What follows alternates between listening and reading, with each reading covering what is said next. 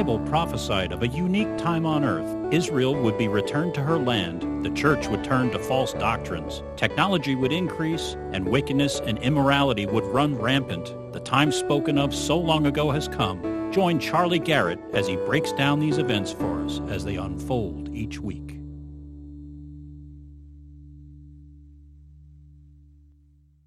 It is 31 May. It's the last Sunday of May. We're going to be into June here in another couple hours, but it's uh, Sunday. It's time for the prophecy update of the week. And we have Akemi. A lot of us here know her. She's in Japan. She attends online, and today is her birthday. So I would like to say uh, Otanjobi omedetou gozaimasu to Akemi san over in Japan. And uh, let's see here. Uh, podcasts. The Prophecy Update podcast and the uh, sermon podcast may be late. The person that handles those things has been really, really out of it. He's got a very bad hip. He's not doing well there, and he's uh, just miserable. So if those are late, we want to apologize in advance. And then uh, we got some uh, people that are visiting for the first time, Sean and Chris. They're from right up the road here, but it's wonderful to have you guys here. And then we also have uh, Chip and Carol and Larry and Ann. Now, Larry and Ann came from Myrtle, South Carolina, and then they brought their friends that live up the road a little bit, so they're all here. So we welcome all of you, and we hope you have a good time here. And let's see here. We have our first category, which, as always, is Israel. Now, before I get into our first category, does everybody know that there are? Oh, I'm sorry, I got I got your name here too. I got one more person to recognize is Cecilia. And she's sitting right in front of me, and I wrote her name over here, so I've got five names, and I don't have much space on my notes here. So, welcome. Where are you from? Are you from Sarasota, or where are you from? Wow. Well, it's wonderful to have you here as well. So, Sarasota accent. You got Y- yeah, sir. Well, that's why I was wondering. The accent kind of threw me off. So there you go with that. But uh, anyway, welcome to all of you. And then we also have, um, as I said, uh, uh, our first category is Israel. But before we get into that, I would like to ask if everybody here knows that we're having riots in America. Does everybody know? Okay. The only reason why I ask that is because I'm not going to talk about that at all. If you want to see that, turn on the TV and you'll see. You know, there are some ironic things about these riots. Of course, we've got people that uh, uh, we've got a, a person that was uh, he died in police custody. Whether it's murder yet or not, that's for a court to decide. But he died in a Democrat-controlled area, in a Democrat-controlled county, in a Democrat-controlled state and it's Trump's fault. So there you go with that. Um, and we got a lot of ironic things like that about it, but I'm not going to get into the riots at all. That's, you know, you can watch that on the news. Um, as far as Israel, the Times of Israel, Israel sees a dramatic increase in Iranians asking for help emigrating. Now imagine that. We got Iranians, and they're not all Jewish Iranians. They're just people that want to go to Israel, and they're asking, you know, from Iran to emigrate to Israel. I never would have expected this article, but here we go. Even before the current health crisis, which has hit the Islamic Republic especially hard, thousands of Iranians reached out to the Israeli government via its various social media accounts per month. They're asking for all kinds of assistance, medical advice, information about immigration to Israel and other countries. They want to know how to make business or simply want to tell us how they hope that their country will one day establish diplomatic relations with us. So these people in Iran, and I brought this up in other prophecy updates, a large percentage of Iranians support Israel. Okay, a large percentage of them. It's the government and the hardliners in the government that do not. But uh, there are actually people in Iran that love Israel. They'll come out and they'll openly say this, but now they're actually wanting to emigrate there and ask other things. Uh, since the coronavirus started, the number of Iranians who get in touch with us has dramatically increased. The Iranians reaching out are not necessarily Iranian Jews who can claim Israeli citizenship under the law of return, but include dissidents, job seekers, and others seeking to escape the regime. So there you go with that. From the Times of Israel, Iran's leader accuses the UAE of treachery after first direct flight to Israel. The UAE flew directly into Israel instead of going to a third country, and the Iranians are very upset about this. The UAE based airline sent the plane loaded with 16 tons of coronavirus aid for the Palestinians. It had nothing to do with the Israelis on a direct flight from Abu Dhabi to Tel Aviv. But Iran's top leader called the act a betrayal of the Palestinians. Today, some Persian Gulf states have committed the biggest treachery against their own history and the history of the Arab world, Khamenei tweeted. They have betrayed Palestine by supporting Israel. Will the nations of these states tolerate their leader's betrayal? The Etihad cargo jet, painted in all white and missing any marking, landed at Ben Gurion after seemingly flying a roundabout route through Iraq in either Jordan or Turkey. The flight struck a rare moment of public cooperation between the UAE, home to Abu Dhabi and Dubai, and Israel.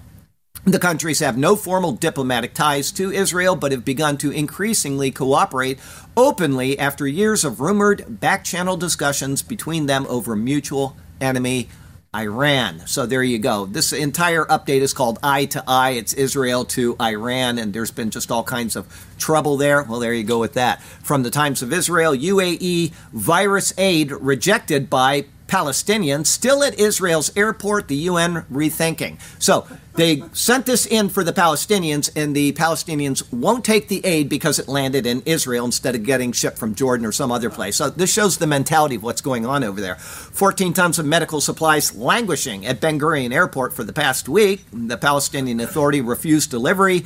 Cargo flight was seen as normalizing ties between Israel and the Gulf states. From the Times of Israel, Israel behind cyber attack that caused total disarray at Iran port. Now, this was a week or two ago, but this has been ongoing. There have been cyber attacks between Israel and Iran frequently, and this one kind of leads into some other things. So I'm going to read it. The report said Israel was likely behind the hack that brought the bustling Shahid Rajaei port terminal to an abrupt and inexplicable halt. Computers that regulate the flow of vessels, trucks, and goods all crashed at once, creating massive backups on waterways and roads leading to the facility. The Post reported, adding that it had seen satellite photos showing miles long traffic jams leading to the port and ships waiting to offload several days later.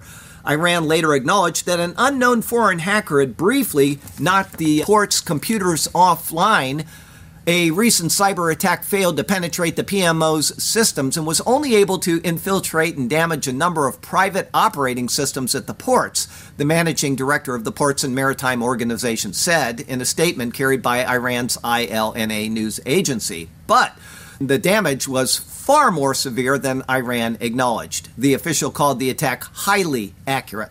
There was total disarray, said the official. So Iran is denying what happened right in their own country, whereas the rest of the world knows it because of the satellite photos and so on. So, from the Jerusalem Post, Hungary, Austria stand against the rest of the European Union blasting Israel. In other words, they're supporting Israel. Hungary and Austria. We've seen a lot of them in the past year or so working against the European Union, and now they're actually standing with Israel against the European Union. So then from the Times of Israel, Czech foreign minister, a staunch Israel ally, pans annexation, sparking internal row. The Czech Republic's foreign minister came out against Israel's supposed plan to unilaterally annex parts of the West Bank, but drew rebukes from the country's prime minister and president, who said it did not represent the government's view. So the Czech Republic is on Israel's side, but the foreign minister came out and spoke without their permission. So we'll see where that goes. From Axios, Netanyahu says, here it is, July 1st deadline for West Bank annexation won't change.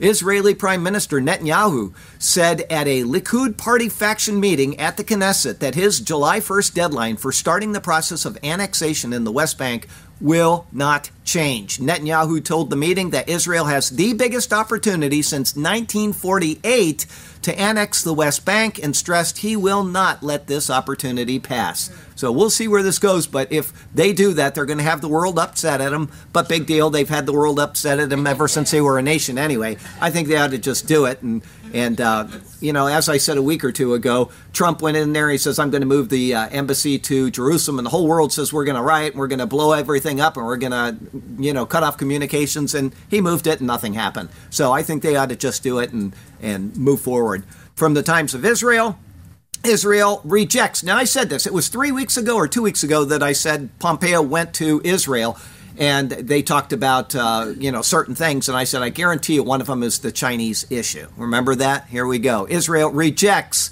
$1.5 billion Chinese water plant after Pompeo said it could affect a working relationship with the United States. And so I said that that would happen. And here it happened. From the Times of Israel, hailing return to normal, Israel rescinds virus closures on eateries and bars. So they're starting to open up in Israel. People are getting out there. They do have some, you know, like in the U.S., they got some certain procedures they're going through, but uh, good news for Israel on that. I got some friends that are planning on going. They were here just a couple weeks ago, and uh, they uh, said that they were planning on going to Israel. They got backed up. It will be October now, and as it stands, it looks like they are going to go in October. So um, I said that you know I was supposed to go in May, and I emailed them today and I said, you know, I may go this year, I may not, but if they have a restriction where you have to wear a face mask on an airplane for 12 hours, I ain't going. It ain't going to happen. Anyway, Christian news today.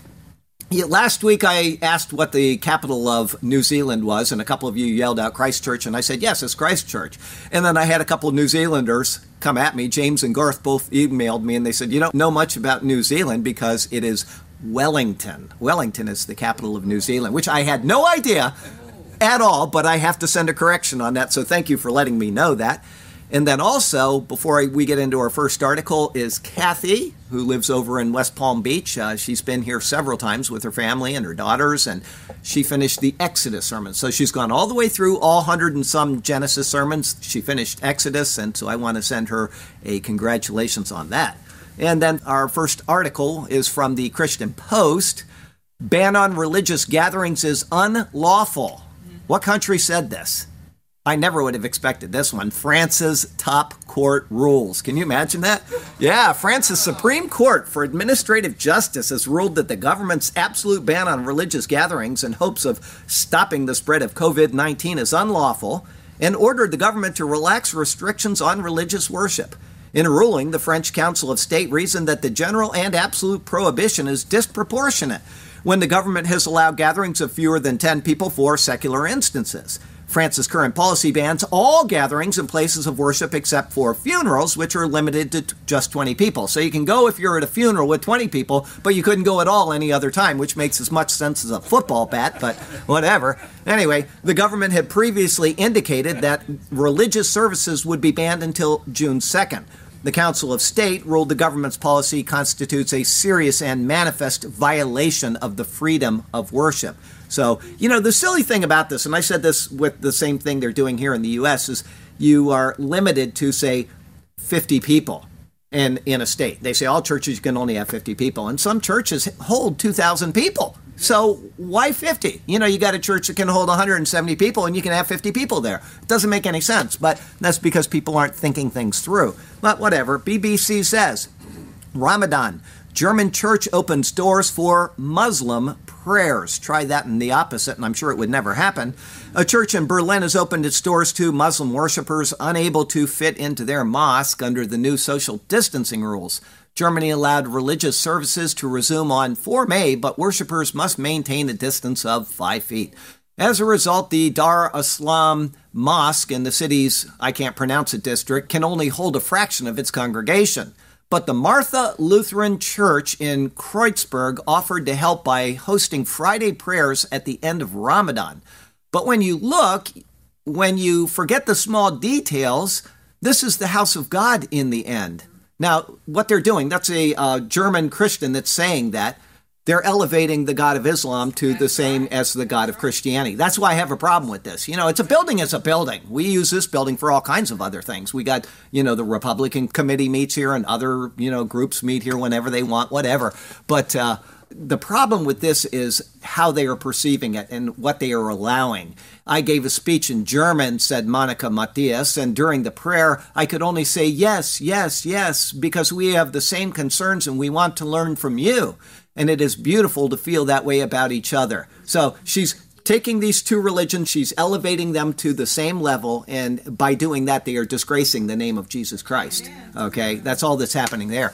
Okay, from Ditali Will the evangelists throw Donald Trump? Now, this is a translation from Russian, and so it's uh, maybe not the most correct English, but here we go. According to Trump's reaction to the coronavirus epidemic, the evangelicals put high value on his actions, but they made no impression on American Jews. Almost two thirds of them gave his work a low rating. White evangelists gave Trump higher marks than any other religious group in the United States.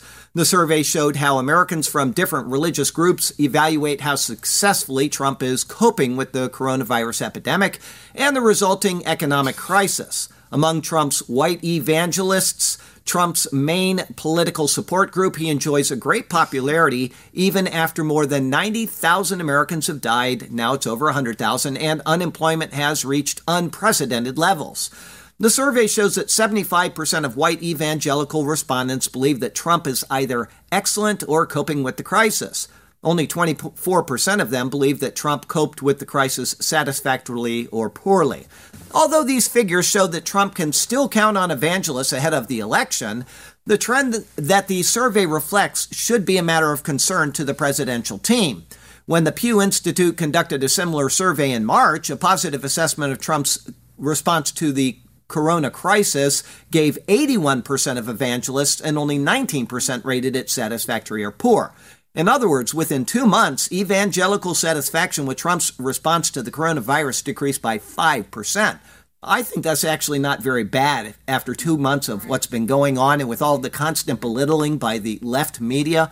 But whatever, evangelists make up about a quarter of the U.S. population and favor Republican politicians. In 2016, about 80% of them voted for Trump and helped him secure victory in such important states as Pennsylvania and Florida. Some analysts believe that if Trump's support in this group is at least slightly reduced from the 80% that he received last time, this could seriously worsen his prospects for reelection. So, one thing we need to do is to pray that our president has wisdom, that he has good counsel, that he makes the right decisions, and, you know, it's the Lord, He is in charge of all things, and this is His world, and He already knows the outcome of all things, but uh, He does listen to the prayers of His people, as evidenced by the last election, because the chances of Him winning were about zero, and. Christians all over this country got together and prayed. But we need to do that. We need to uh, get the word out. We need to support Him. He's doing good things, and the lies that are thrown against that man daily are just appalling. Really amazing. Okay, from Islam today. From the Times of Israel, EU condemns Iran's totally unacceptable threats against Israel. As I said, eye to eye.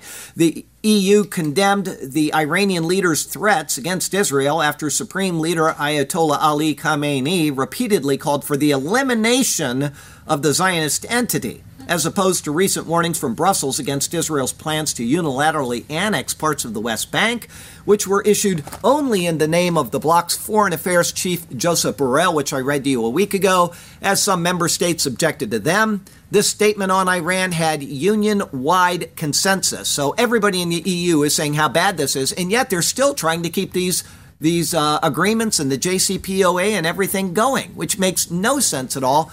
But this is how the EU works. However, at least one Israeli diplomat said that the statement did not accurately reflect the nature of Khamenei's threat. The brief statement issued by Borrell on behalf of the EU started by condemning the elderly Iranian leader's threatening remarks for questioning Israel's legitimacy. Such statements are totally unacceptable and represent a deep source of concern. They are also incompatible with the objective of a stable and peaceful Middle East region pursued by the EU. The statement read The EU reiterates its fundamental commitment to the security of Israel. Israel's ambassador to Germany, Jeremy Issacharoff, said that the Union statement did not go far enough. If they are committed to the security of Israel, and if Iran is saying that they are going to destroy Israel, which they've said every single year for the past many years on Quds Day, and they say it throughout the year as well, why are they continuing to support Iran when they know that all they need to do is have a bomb in Iran developed in the morning and it will be detonated over Tel Aviv that evening? And yet they continue to support these people. I don't get it. Anyway, the um, he said he wrote explicitly about eliminating the Zionist regime, which goes from denying the Holocaust to promoting one. The Israeli diplomat wrote it in his Twitter account. The gravity of his remarks is not reflected in the EU reaction. He added that the EU should go beyond words in its response, though he did not go into further detail. From the Middle East Monitor, Russia, Turkey stress importance of resuming political process in Libya. I don't know if you've been watching Libya over the past seven days, but they're in just a giant mess over there. It's worse than it was two weeks ago and last week when we talked about it. This came in a call between Russian FM Lavrov and his Turkish counterpart Mevlut Cavusoglu. A statement released by Russia said, the two officials stressed on the importance of the immediate cessation of hostilities and the resumption of political process under the auspices of the UN, which will never happen, with the necessary participation of the Libyan parties, with a view to settling the crisis based on the outputs of the Berlin Conference approved by the UN Security Council's resolution. It added that the two ministers also discussed the Syrian file and expressed their country's work to continue promoting cooperation in a manner that serves the full settlement of the Syrian crisis, with the support of the international community and in the course of the UN Security Council resolutions. Once again, that'll never happen in Syria either. They all want this pie and they want it because there's oil there and they want total control over the Middle East. And so that's what they're going for, and that's what Ezekiel 38 says is coming.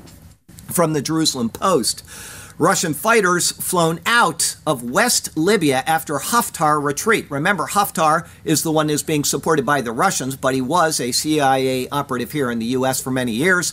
He is fighting against the government in Tripoli. Well, Haftar is starting to retreat. But remember, the Russians are also on the side of the government in Tripoli via Turkey, who is behind them and sending mercenaries to them. So we have this giant thing going on that no matter who wins and no matter who loses, Russia wins. Russian fighters in Libya were flown out of a town south of Tripoli by their Libyan allies after retreating from front lines at the capital. The reported departure of the Russians is another blow to the Libya National Army of eastern Libya military leader Khalifa Haftar and his foreign allies. Haftar's forces, backed by Russia, Egypt, and the UAE, have been trying to capture the capital for 13 months, but suffered a string of defeats in recent weeks in fighting against Turkey backed forces of the Tripoli government. In the past two days, LNA forces have withdrawn from some positions in southern Tripoli in what they described as a humanitarian gesture. Now, that's in the past couple days. It's been a couple days ago. This uh, report came out earlier in the week. Forces allied to the internationally recognized government re entered some of those areas. Libya has been without central government control for nine years since our previous president put his fingers into the pie and did what he should not have done. And since 2014, it has been divided between two main rival governments in the East and the West. The conflict has turned into a proxy war between the foreign allies of the two sides. LNA spokesman Ahmed Mismari denied any foreigners were fighting with this force, but the Russians' presence has been widely documented by diplomats and journalists. Pictures purportedly showing Russians, some sitting on trucks in Bani Walid, were posted on social media. The Tripoli government, known as the GNA, has, with Turkish help, made sudden strides, seizing a string of towns from the LNA, capturing the strategically important Watia air base and destroying several Russian made air defense systems. So you can see it's a nightmare. It's starting to go into chaos, and that's got to happen because one side has got to win. When that happens, they will start aligning with Russia, with Iran, with uh, Turkey, with the Sudan, and this coalition is going to come against Israel. It can't happen until Libya is out of play in the way it is now and in play with Russia. So we're getting close to that. I don't know how close, but good times are ahead for. Uh, for Russia until they come down against Israel, and then it'll be bad times all the way. From Fox, Iran picks cyber fight with Israel as both sides target critical infrastructure. That's just the title. If you want, go read that article. I just want to give you the title because it's a very good article from Fox. I'll read it one more time. Iran picks cyber fight with Israel as both sides target critical infrastructure. Israel responded by attacking their port because Iran went in and attacked Israel's water system. If they attack the water system, uh, it, that's serious. You know, water systems and wastewater systems, in my opinion, having been in that business for over 20 years, is something that should be done manually. Because if somebody can get in there through the computer system, they can adjust the rates. We had that. Hey, listen, this happened down in Northport just about uh, eight or so years ago. If anybody here uh, remembers that, uh, the chemical adjustment on the caustic for the water system went up, and people were actually burned taking showers. Yeah, it was enough to burn people. So um, this is the kind of thing that can happen. If they get into a water system remotely, they can put in all, they can up or down any of the chemicals that are in there. They can cause real damage, or they can shut off the water system. And Israel is a very dry place. If they shut it off and damaged it in a big way, that could really harm the population quickly. And then we go back, that article goes all the way back as far as the Stuxnet virus that they put in to blow up Iran's centrifuges, if you remember them doing that. So they give you a whole history of it. It's a good, article. Go ahead and take a peek at that. From Mongolia today. Nikkei says cashmere piles up in Mongolia as coronavirus cripples trading. That's one of their big uh, uh, money makers in Mongolia is the cashmere trade industry. But Mongolia produces around 40% of the world's cashmere fiber. But the country's herders, traders, and processors depend on Chinese buyers who purchase more than 80% of their wool for further processing into yarn that can be woven into sweaters, scarves, and other clothes. Cashmere is Mongolia's top non mineral export, and more than a third of the country's population of 3 million is involved in its production. The herders usually generate two thirds of their annual income through spring sales of the hair their goats accumulate during the frigid winter, using the proceeds in part to repay grocers and vendors who sold them supplies on credit. But with international travel and many factories worldwide shut down by the COVID 19 outbreak, the Chinese just are not buying this year. So the poor people in Mongolia are facing real trouble because, as it said, they borrow through the winter to be able to feed themselves, feed their animals in hopes that the cashmere will be a successful crop and then they shave their animals and they send that out, and that's not happening this year. So that's uh, what was it? A third of the three million population are being affected by this bad stuff. Daniel 12 Technology today, very cool article. Mail Online, the fastest ever internet speed, capable of downloading 1,000 HD movies in under one second is recorded in Australia, and it is 4 million times faster than the country's average connection. And this was not done in a lab, folks. Researchers installed their equipment in existing and real world infrastructure. Imagine being able to download 1,000 HD movies in one second. okay. Oh, you'd never see them in your whole life, but you can do it just for fun. They were able to deliver speeds of 44.2 terabits per second from a single line. These speeds have only been previously recorded inside a laboratory setting. Tell me that is not just the cat's meow. I see people over here drooling about that. Yeah, there aren't that many good movies in the world. Uh, but we got that many good sermons. It's a superior word, and you can download them all in less than a second now. All right, from Behold Israel, Israeli scientists developed sniff test to determine likelihood of regaining anybody? Nobody saw this consciousness. If you're in a hospital, you're unconscious, and they don't know if they should pull the plug or not, listen to this. Led by Dr. Anat Arziz, Israeli scientists at the Weizmann Institute have developed a method for testing the likelihood of someone to regain consciousness using a newfound sniff test. During the initial four year test period, the test resulted in 100% accuracy meaning that any patient who showed a response to the sniff test eventually regained consciousness. A few points that make this test unique from the get go are one, it's simple, two, it's inexpensive, and three, it is convenient. The fact that the sniff test is simple and potentially inexpensive makes it advantageous, especially if you're the person lying there in a coma. It can be performed at the patient's bedside without the need to move them and without complicated machinery misdiagnoses can be critical as it can influence the decision of whether to disconnect patients from life support machines. In regard to treatment, if it is judged that a patient is unconscious and doesn't feel anything, physicians may not prescribe them painkillers that they might need. With the olfactory system, the sense of smell being the most important aspect of the brain as it relates to this test, the observation is that an individual's nasal passages change in response to different odors. And for a healthy human being, any sort of response can take place in a state of unconsciousness, whether sleeping or not. In the four year study, over 40 different patients with brain injuries were involved. The researchers prepared different scent jars with items that range from hygienic products to rotten fish being inhaled in response to the different odors. I would like to have durian replace the rotten fish because I don't like fish, okay? Durian is okay with me. The patient would experience the odor of each jar 10 times, varying in order each series. Astonishingly, all patients who were classified as being in a vegetative state yet responded to the sniff test later regained consciousness, even if only minimal. In some cases, the result of the sniff test was the first sign that these patients were about to recover consciousness.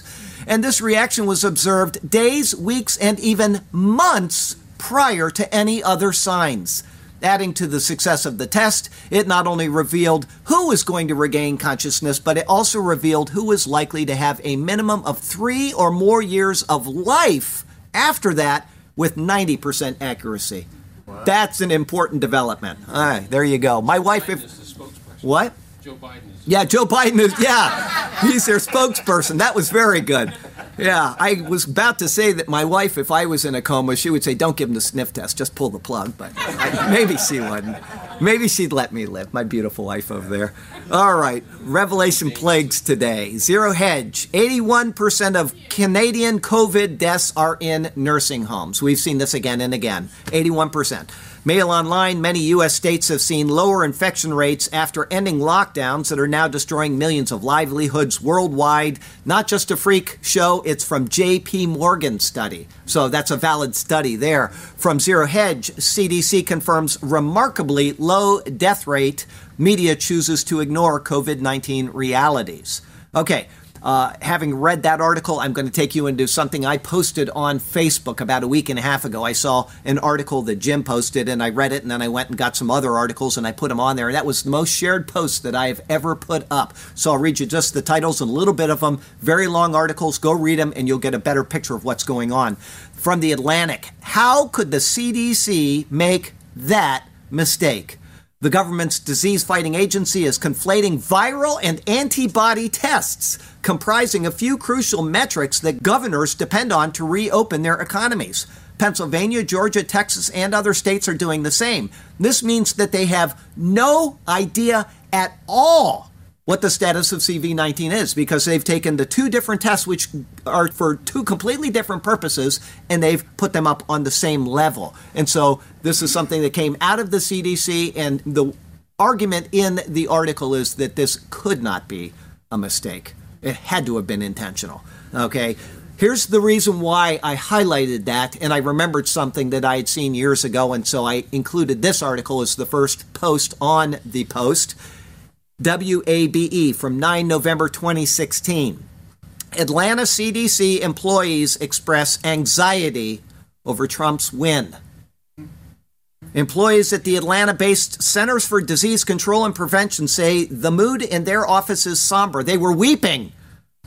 One microbiologist said her colleagues were crying in the hallways. It's really sad, she said. It's depressing. I'm eating a bagel to try and be happy. So you wonder why they had this sudden uh, taking these two different tests and putting them together as one is because they're trying to destroy a president that they didn't like from the moment he was elected. That is what's going on here. Go read both of those articles or go look at my post on Facebook from later last week and you'll see this. You'll understand what's going on. Morality today. Mail Online. Pixar reveals its first gay main character in the short Out to debut on Disney Plus. So don't watch the movie Out, and I would recommend you just stop watching Disney Plus altogether. There you go with that. Zero Hedge. We've never seen numbers like this. Trauma doctor sees post lockdown suicide wave starting. We suggested at the beginning of April. Now, this is Zero Hedge. I will tell you, Zero Hedge was the worst of all of the news organizations as far as putting out this is the most dangerous virus in the world and the whole world's going to fall apart. And you know, I saved all of their articles. I've got thousands of them where they were the main perpetrators of this, and now they're saying that they were on the other side. So don't believe their comments there, but here we go. We suggested at the beginning of April that a suicide wave was imminent concerning the economic devastation sparked by COVID 19 lockdowns. In the last nine weeks, 38.6 million Americans have lost their jobs and were thrown into instant poverty. Many were already skating on thin financial ice even before the pandemic, and now they've fallen through, drowning in insurmountable debts, no savings, and limited lifelines. The first signs of a suicide wave could be originating in California. ABC 7 News reports doctors and nurses at John Muir Medical Center in Walnut Creek in the East Bay region of the San Francisco Bay Area are reporting deaths by suicide far exceed COVID 19 deaths during the pandemic. You don't hear this anywhere else, so The hospital's top trauma doctor, Dr. Mike, I can't pronounce it, told ABC7 that mental health has become a major problem during the shelter in place order. Once again, this guy's name, which I can't pronounce, said the numbers are unprecedented. We've never seen numbers like this in such a short period of time. I mean, we've seen a year's worth of suicide attempts in the last four weeks. Casey Hansen, a trauma nurse at the hospital for over three decades, said the volume of suicide attempts has dramatically increased during the lockdowns, noting the pandemic has stretched resources, which means there are fewer tools to save as many patients as usual. What I have seen recently, I have never seen before, Hansen said. I have never seen so much intentional injury. In addition to the 90,000 plus and counting virus related deaths, Wellbeing Trust recently outlined how 75,000 people could die of drug or alcohol misuse and or suicide during the pandemic. President Trump warned in March that nationwide lockdowns must be reversed to prevent tremendous death. I watched him say that on TV, and that's correct, from the economic depression, referring to the likely increases of suicides. But the left does not care about this. They care about destroying a president because he is the last block in the globalist agenda. He is the last one. That's actually not totally true because he's got Bolsonaro down in Brazil, who is also a block to that, but he is really the last the last of it. If he goes, Bolsonaro will go, and the world will be under the globalist government. So we have to continue to pray for our president and, you know, pray for these people that are still being forced by Democrat controlled states to force their people into situations like this. It really is appalling. From our other category, I got a uh, email from our missionary in China, Les.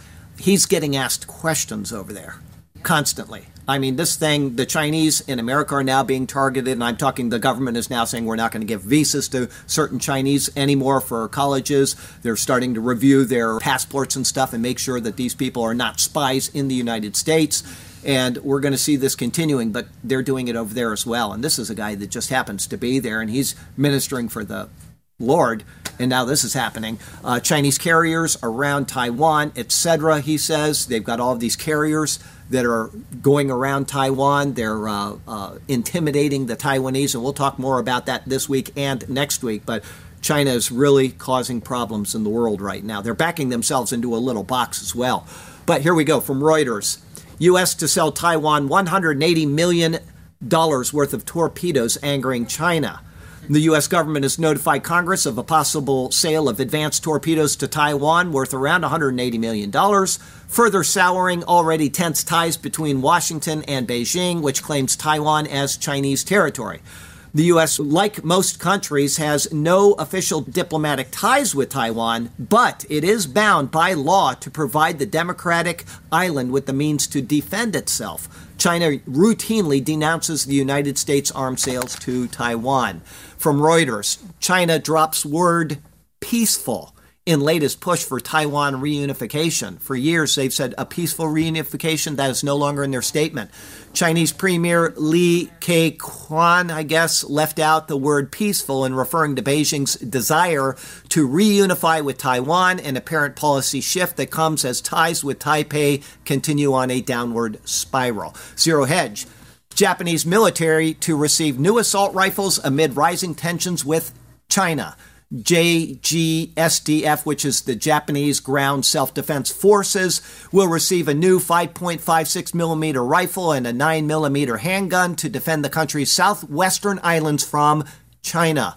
The new rifle, designated as Type 20, is manufactured in Japan under the name Howa 556. The new weapon is water resistant and designed for use in amphibious operations. It has better firepower than its predecessor the purchase of the weapons comes at a time when Chinese maritime war drills have picked up around Taiwan, the East China Sea, and the South China Sea, and increased further during the global pandemic. Cross strait relations and Sino US diplomatic relations continue to deteriorate. Japan has gotten the message to restock its military with new assault rifles as conflict with China around disputed islands could be dead ahead. From the Epoch Times, U.S. big tech aiding blacklisted Chinese surveillance firms report says our big tech is in their back pocket. Top 10 VPN, a site that reviews VPNs and researches digital rights and security issues, found in a May 21 report that more than a dozen U.S. tech firms provide essential web services required to power the websites of blacklisted Chinese companies.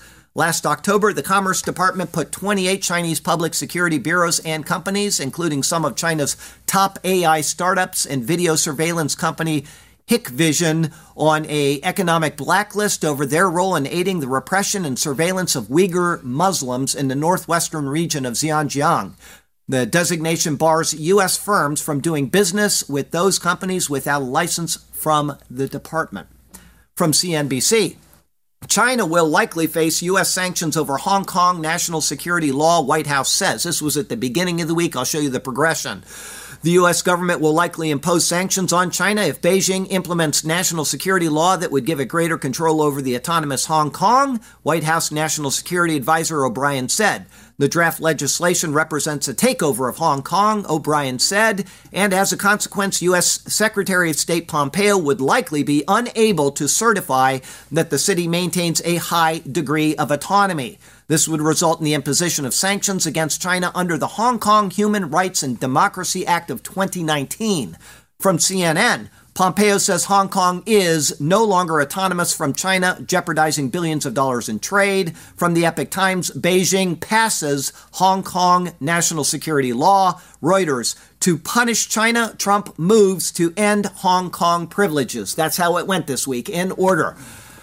We no longer have the relations with Hong Kong and the favorable release of money that we gave them because China now ostensibly has total control over Hong Kong. We can no longer say we are allied with Hong Kong. We can no longer give them the breaks that we have been giving them. That's what that means. From the Epoch Times. UK looking to remove Huawei from 5G network. Kind of a surprising article until you get to the end where I say something to you. Prime Minister Johnson has said Britain will develop plans to remove telecoms equipment maker Huawei Technology Company Limited's involvement in Britain's 5G network in the wake of the coronavirus crisis. Johnson has asked officials to make plans to remove the Chinese company's involvement in British infrastructure to zero by 2023. Huawei Vice President Victor Zhang said that the report of a U turn on the deal simply doesn't make sense. And here's my comment it does when you throw Donald Trump into the equation. Because if you remember, I've reported on this a couple times, he's been telling them if you continue with the Chinese, we are not going to deal with you. They want trade with the U.S. a lot more than they want Huawei and 5G in Britain. So there you go with that. Zero hedge. That's why we need to keep supporting this president. He's making the decisions that are important in this world right now, and anybody else would not. I don't care who it is. I don't care who won. If it was a Republican in the candidates, it could have been Ted Cruz or whoever. None of them would have been able to bear up under this like Donald Trump has. None of them. They would have all folded. They would have gone home. So we've got the right man in office, and we need to continue. That's he's not a politician. He's, you know, he's got his own faults and he's got his own. Uh, uh, arrogances and whatever, but he is the right man at this time in this nation. Okay? Zero hedge. New Zealand gun crime rates soar following gun bans. Who would have expected that? Happened in Australia, it's happening in New Zealand, it happened in England. New figures obtained by RNZ show last year had the highest rates of gun crime and deaths involving firearms for nearly 10 years. but Yeah, where'd they get the guns from? But despite that rise, there's not been a corresponding increase in officers taking out or using their guns, which means that it's not law enforcement related. The figures obtained from police under the Official Information Act show the rates of gun crime went up in both 2018 and 2019, and in both of the last two years, the rate of deadly incidents involving a firearm was the highest it had been since 2009. The number of guns seized by police is also on the rise, up almost 50% on five years earlier. It seems like a universal truth that in the immediate aftermath of enacting tough gun control laws, gun crime goes up. That doesn't make a lot of sense unless you realize that the very people not complying with the law include the large number of criminals who aren't going to comply with the law. Now, though, they know that their potential targets are less likely to be able to defend themselves. For them, it's time to step up and get busy because no one can stop them. What do you expect from the AP? Cash long a refuge in uncertain times is now under suspicion. We've been seeing this, lots of articles on it. Here's another one. From the supermarkets of the United States and Japan to the shanty towns of Africa to the gas stations of Tehran, a growing number of businesses and individuals worldwide have stopped using banknotes in fear that physical currency handled by tens of thousands of people over their useful life could be a vector for the spreading coronavirus. Public officials and health, the doctor laughed. We talked about this before. It's not true. Public officials and health experts have said that the risk of transferring the virus from person to person through the use of money is minimal. That hasn't stopped businesses from refusing to accept currency and some countries from urging citizens to stop using banknotes altogether. We're getting into the one world currency and it's coming soon to a currency near you. From the Epoch Times to kind of dispel that last myth, CDC now says CCP virus does not spread easily from contaminated surfaces. So you have money and it's got contamination, it's not going to spread to you anyway. So Epoch Times. They what? plenty on money. There's plenty on money, and there always has been plenty on money. That's right. The Epoch Times says University of California to drop SAT, ACT test requirements. Can't test people anymore to get into college. From the Epoch Times, Americans use $1,200 stimulus checks on non essential items at Walmart and Target. There you go. Instead of saving the money for what may be another rebound or something else like a nation devolving into riots, they're out spending their money on non essentials. Epoch Times appeals court halts ruling to allow Texans afraid of catching CV19 to vote by mail. They said that is not an excuse. And I, as I said last week, every one of those people that says, I can't go vote because I might get COVID 19 has been out buying at Walmart. Every one of them, there's not a person in this country that's locked himself in and hasn't gone out. But Texas did the right thing with that. Anyway, from the Daily Wire $21 million Brooklyn Field Hospital shuts down. The one that they built cost $21 million. COVID 19 patients treated? Zero. Zero. Zero. Wall Street Journal. Trump considers formal panel to review complaints of online bias. President Trump is considering establishing a panel to review complaints of anti conservative bias on social media. We know he did that executive order. This will come along with that, according to people familiar with the matter, in a move that would likely draw pushback from technology companies and others. Yeah, what a shame. Yeah. From the Western Journal, Trump withdraws U.S. from Open Skies Treaty. I think probably most of you heard that. If you didn't, what the Open Skies Treaty is Russia can fly over America anytime and they can survey our country with their military, uh, you know, surveillance aircraft and they can see if we're doing anything that's not right. And we had the same right to go over Russia. But Russia's continuously violated their part of this treaty. And so Trump unlike all the previous presidents, says we're not going to take it. And so now he is withdrawn from the treaty. That does not mean we cannot go back into the treaty. It means that they must prove that they are going to abide by the treaty, and then we can rejoin and allow them to come in open skies again. It only makes sense when one side isn't doing what they've agreed to, you stop the treaty, like he did with the nuclear weapons, like he's done with everything else. We have been the suckers for years. For years. He's doing the right things. All right, from Mail Online. 10 people are shot dead during Chicago's deadliest Memorial Day weekend since 2015, despite coronavirus lockdown keeping most people at home. Crime doesn't stop because of a lockdown. Zero Hedge, dreaming of visiting Japan? Would you like to go to Japan, my dear wife? dreaming of visiting Japan? The government might pay half your expenses to jumpstart tourism. Anybody here want to go to Japan? Hey, I got all kinds of hands up. There you go. They'll pay half your expenses. Okay. Yeah, good stuff. Russian Times. Did you know the bogus idea of social distancing was invented by a 14 year old girl during the Bush administration in 2006? Yeah, she, yeah, 14 year old girl said we should stay apart from each other so we don't sneeze on each other. And they said, oh, that's a great idea. Oh. Yeah, there you go. Okay, here we go. CNS report 1 million 797,910 firearms sold in April of 2020, a 71.3% increase over April 2019. We have been in this nation the largest standing military on the planet by far, way by far. And I'm not talking about our military, I'm talking about the armed citizen of the United States of America. The Army, Marines, Air Force, And Coast Guard and the Merchant Marines, all of them together, are about a million men under arms, or men and women under arms. And out of them, when I say under arms, very few of them actually carry arms. Unless they are sent into combat, they don't carry anything. Okay? And we are we put in billions and billions, hundreds of billions of dollars into our military every year, and yet it is dwarfed by the American citizen. If they want to start having trouble and pushing people's buttons, it will devolve very quickly. Okay?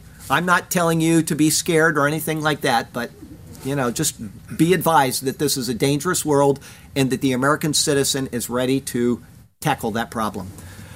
I have instead of a Lesric this week, I have a Catholic for you. Okay, his wife did one, he loved it, and so he sent it to me. Ban guns and you'll ramp up your crime. It holds true most every time. The folks have no power to protect their bower while Les covers his house and mine. So that's her writing about her husband. There you go. So I would assume that means that they probably have their own arsenal, but I'm just assuming that. Okay. Anyway, our irony, I got a couple of ironies here for you, and then we'll be done. This one is entitled Healer, Heal Yourself. Okay, from the pulpit and pen. 70 plus healing ministries unite for online conference after in person gathering canceled due to COVID 19 fears. So they cancel their conference and they're going to have their healing conference online. Okay, then from the Christian Times. This is from Cameroon, a pastor in Cameroon. I've reported on some in America, and we have one in Cameroon. Pastor who laid hands on COVID 19 sufferers claiming to heal them has died from the virus. So there you go. Healer, heal yourself. Such is the world we live in. So from Sarasota, Florida to Ulaanbaatar, Mongolia, I'm Charlie Garrett. This is the Superior Word, and that is your prophecy update for the week.